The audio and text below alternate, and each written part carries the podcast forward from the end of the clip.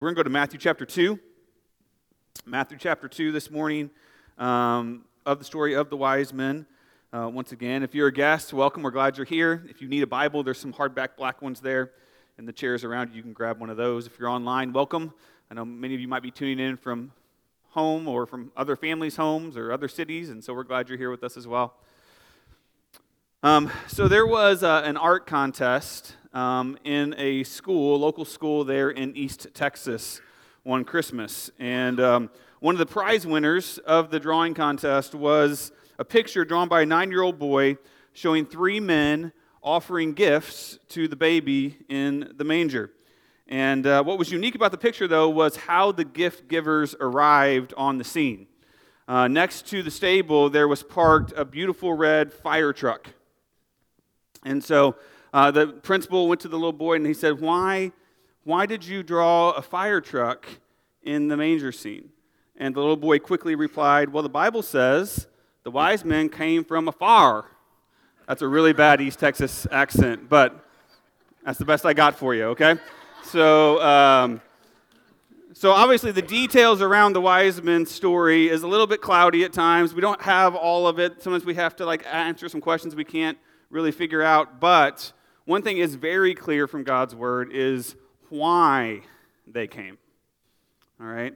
And we want to look at that today and let that be a lesson for us and how we can approach the King of Christmas as well uh, as we come into his presence today together as a church family. And so, um, what the wise men understood and the reason they came was the same reason we're coming before him today is that God came down to be the King of our hearts. When God came down and the person of Jesus was born as a baby, he came to be king. And not just king of the world, not just king of the universe, but king of our hearts. And we want to learn, we want to press into that in, in this morning as well. So go ahead and look at verse 1 with me in chapter 2. Now, after Jesus was born in Bethlehem of Judea, in the days of Herod the king, behold, the wise men from the east came to Jerusalem, saying, Where is he who has been born king of the Jews? For we saw his star when it rose and have come to worship him. First lesson from the wise men this morning, point number one seek the king fervently. Seek the king fervently. It starts off and it says, after Jesus was born. Now, we don't know exactly how long this was after he was born. It doesn't tell us precisely, um, but it probably wasn't like the night. Right? They probably didn't show up at the manger. Uh, it was probably months or maybe even years after Jesus was born because we know later on Herod talks to them about when they first saw the star, and from that, he kind of gets a two year time period that he kind of zeroes in on. So it could be anywhere up to two years after Jesus was actually born that they show up on the scene. Plus, they came from a long distance, so it would have taken them quite a while to get there. Um, and so, sometime they arrive after Jesus was born, and it says, Behold, wise men from the east came. Now, it calls them wise men here in the text, and sometimes we'll have other books or songs or other stories that will call them kings, the three kings.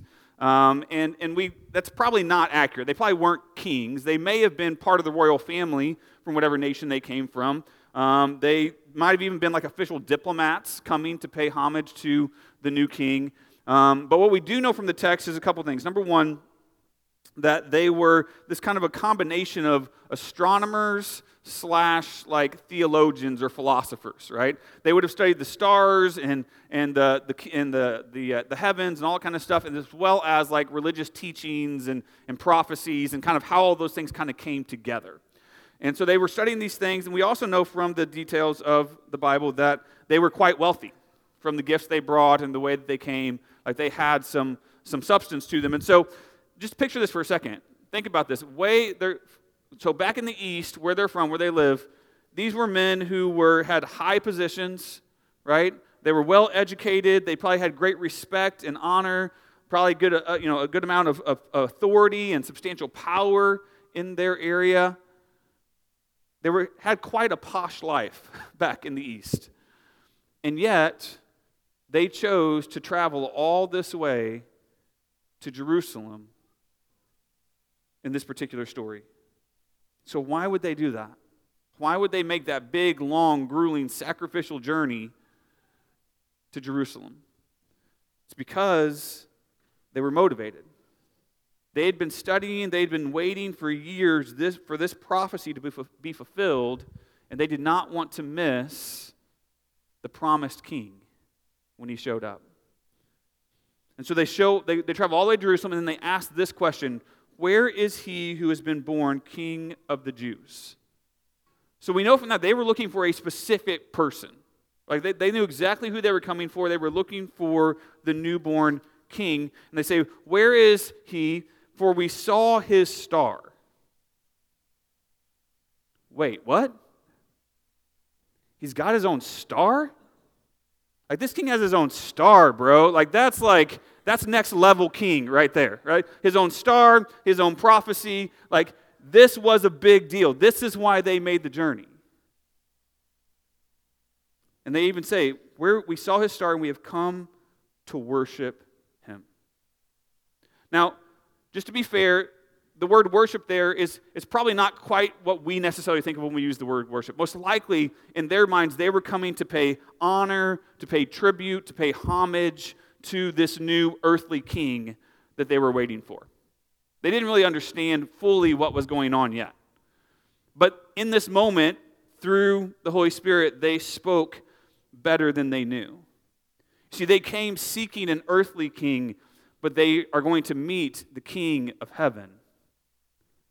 And it's going to change their lives because God Himself had come to earth. And they were seeking Him fervently. A few years back uh, for Christmas, um, the kind of big surprise gift that we got for our girls that year was a trampoline. And so we got the trampoline and we stayed up Christmas Eve night and we're putting the thing together and it's really cold and we're outside doing the whole thing. We finally get it into the backyard and get it all set up because we wanted it to be like this big surprise reveal on Christmas morning. And to kind of build it up a little bit, we made a little scavenger hunt throughout the house, and the girls had to follow all the clues to finally get to the present. So the, they were fervently searching throughout all the house looking for the clues and going from one clue to the next, and they finally end up on the back deck where they have a full view of the trampoline. And yet they were so engrossed in the fervent search for the next clue that they almost missed the giant present right in front of their faces. But as excited as they were to search for it, once they realized what it was, they were even more excited by the magnitude of the gift. That's the way it works with Jesus. When we seek the King fervently, with a sincere heart, with a faith filled heart, we always find even more than we were expecting. The blessing, the favor, the grace, the love, we experience even more of the goodness of Jesus than we even could imagine when we started searching. And that's what the wise men got to. And so the first lesson we learn here is seek the king fervently, and he will fill your heart afresh. Some of us have been followers of Jesus for a long time, right? This is not our first Christmas worshiping Jesus. But even now, whether this is your first year with Jesus or whether this is your hundredth time around, the, around that circle, if we continue to seek Him fervently with hearts of faith, He will fill us afresh with His glory and His presence. And so we come to worship the King this morning. And if you are new on that journey, if you're maybe just still trying to figure out who Jesus is, man, we welcome that too. And we hope that you find Him to worship the King this morning with us. There's more, though. Let's go ahead and on to verse 3. The story continues. It says, When Herod the king heard this, he was troubled, and all Jerusalem with him. And assembling all the chief priests and the scribes of the people, he inquired of them where the Christ was to be born. And they told him in Bethlehem of Judea, for so it is written by the prophet, And you, O Bethlehem, in the land of Judah, are by no means the least among the rulers of Judah. For from you shall come a ruler who will shepherd my people Israel. Then Herod summoned the wise men secretly and ascertained from them what time the star had appeared. And he sent them to Bethlehem, saying, Go and search diligently for the child, and when you have found him, bring me word that I too may come and worship him. And after listening to the king, they went on their way. And behold, the star that they had seen when it rose went before them until it came to rest over the place where the child was. Second lesson we learn from the wise men is this to receive the king humbly receive the king humbly. It says that when Herod heard their question, Where's the new king? that he was troubled. Right? He, he didn't like the sound of that question at all because Herod was the king. He didn't want a new king. He wanted to stay king, he wanted to stay on the throne. And so when he hears this, he starts to try to figure out what's going on. And he inquired, it says, where the Christ was to be born. Which is easy to miss if, if, if you've heard, if you read the story a lot, you might, this might something we kind of just glaze over, but notice the word he uses there, where the Christ was to be born. A lot of times we talk about Jesus Christ like it's his last name. It's not. Uh, Christ is actually a title, and it's just another word for Messiah. So Herod is asking, hey, where is the Messiah supposed to be born? You see, he knew the prophecy. He knew who it was the wise men were seeking. He knew exactly who this king was that was supposed to be coming. He knew this was no ordinary king. This was God's Messiah that was coming to save his people. And yet, he still refused him. He still didn't want to give up his throne, even to Jesus, the Christ, the Messiah. In fact, later on in the story, he tries to get the wise men to do some recon for him so he can then go and kill the new king so he can retain his throne. Not only does he refuse to receive him, he actually plans to execute him in the process. But he does get the information from the Jewish leaders, and he tells the wise men, hey, he's in Bethlehem. In, in Bethlehem. Now, that might be, again, that might be lost on us because right now they're in Jerusalem. They're in like the capital, they're in the big city. Bethlehem was this small podunk town in the middle of nowhere that nobody cared about, right? little shepherd's town, not the typical birthplace for a king. And upon hearing this news, it would have been easy for the wise men, these big important guys who had made this big long journey, to get discouraged or doubtful or even frustrated. Like, seriously? We came all this way for some little Bethlehem kid? Like, that's, that doesn't track. Right? That's, that's not what they were thinking.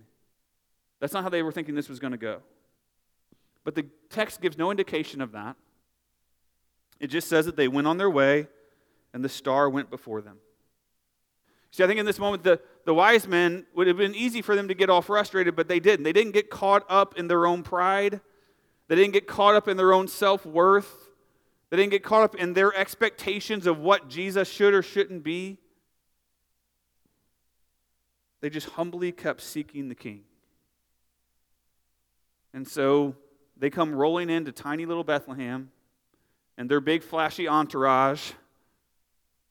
But more importantly, they came in with humble hearts, ready to receive the king that was promised.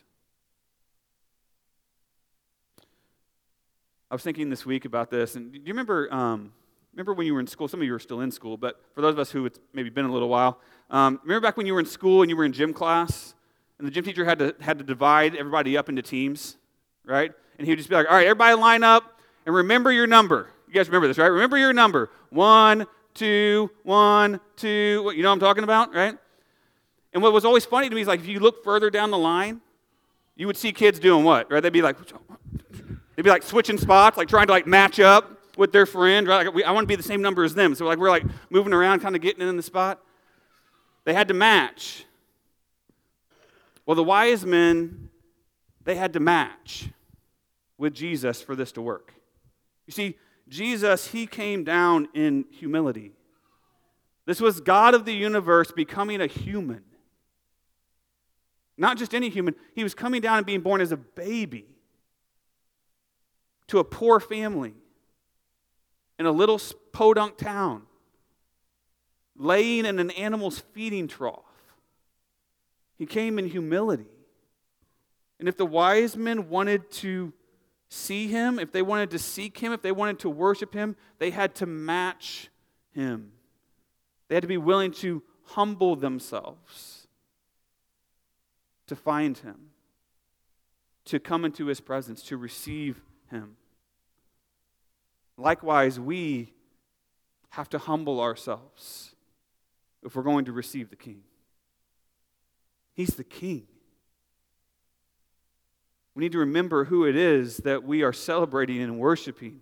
Yes, he was born as a baby in a manger, but he's still the king. And so we have to humbly Receive him. So, to receive the humble king, cultivate a humble heart. It's not about me. It's not about what I want or what I expect or what it, I think it should look like. It's about coming in with a humble heart and allowing Jesus to do and be the king of my life, of my heart. So seek him fervently, receive him humbly. And then the third thing, the last thing we learned today from the, uh, the wise men is this. Look at verse 10. Says, When they saw the star, they rejoiced exceedingly with great joy. And going into the house, they saw the child with Mary, his mother, and they fell down and worshiped him. And then, opening their treasures, they offered him gifts gold, frankincense, and myrrh. And being warned in a dream not to return to Herod, they departed to their own country by another way.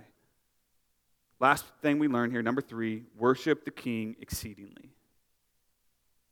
I love in verse 10 it says, they rejoiced exceedingly with great joy. Now, maybe that was just because this they finally made it. Like this is the end of that long, long road trip, right? And you're like, finally, we're here. But I think it was more than that. And I want you to imagine for a moment these dignified, highly educated, well dressed, rich diplomats jumping off their camels and dancing around in the dirt streets of Bethlehem, right? They're singing and they're clapping and they're shouting and like, we finally found him. This is it. It was probably quite the spectacle and definitely outside of their normal behavior. But they didn't care. They didn't care. They had found him. They had finally found the promised king. And it says they went into the house and they saw the child Child means toddler. Remember, he's like two years or younger. He's still fumbling around in his diaper. And immediately they fell down and worshiped him. Grown men in their best clothes, falling on their knees in the dirt, faces to the ground. You see, it didn't matter what state he was in, it didn't matter how old he was or what he looked like. He was the king, and he was worthy of their worship.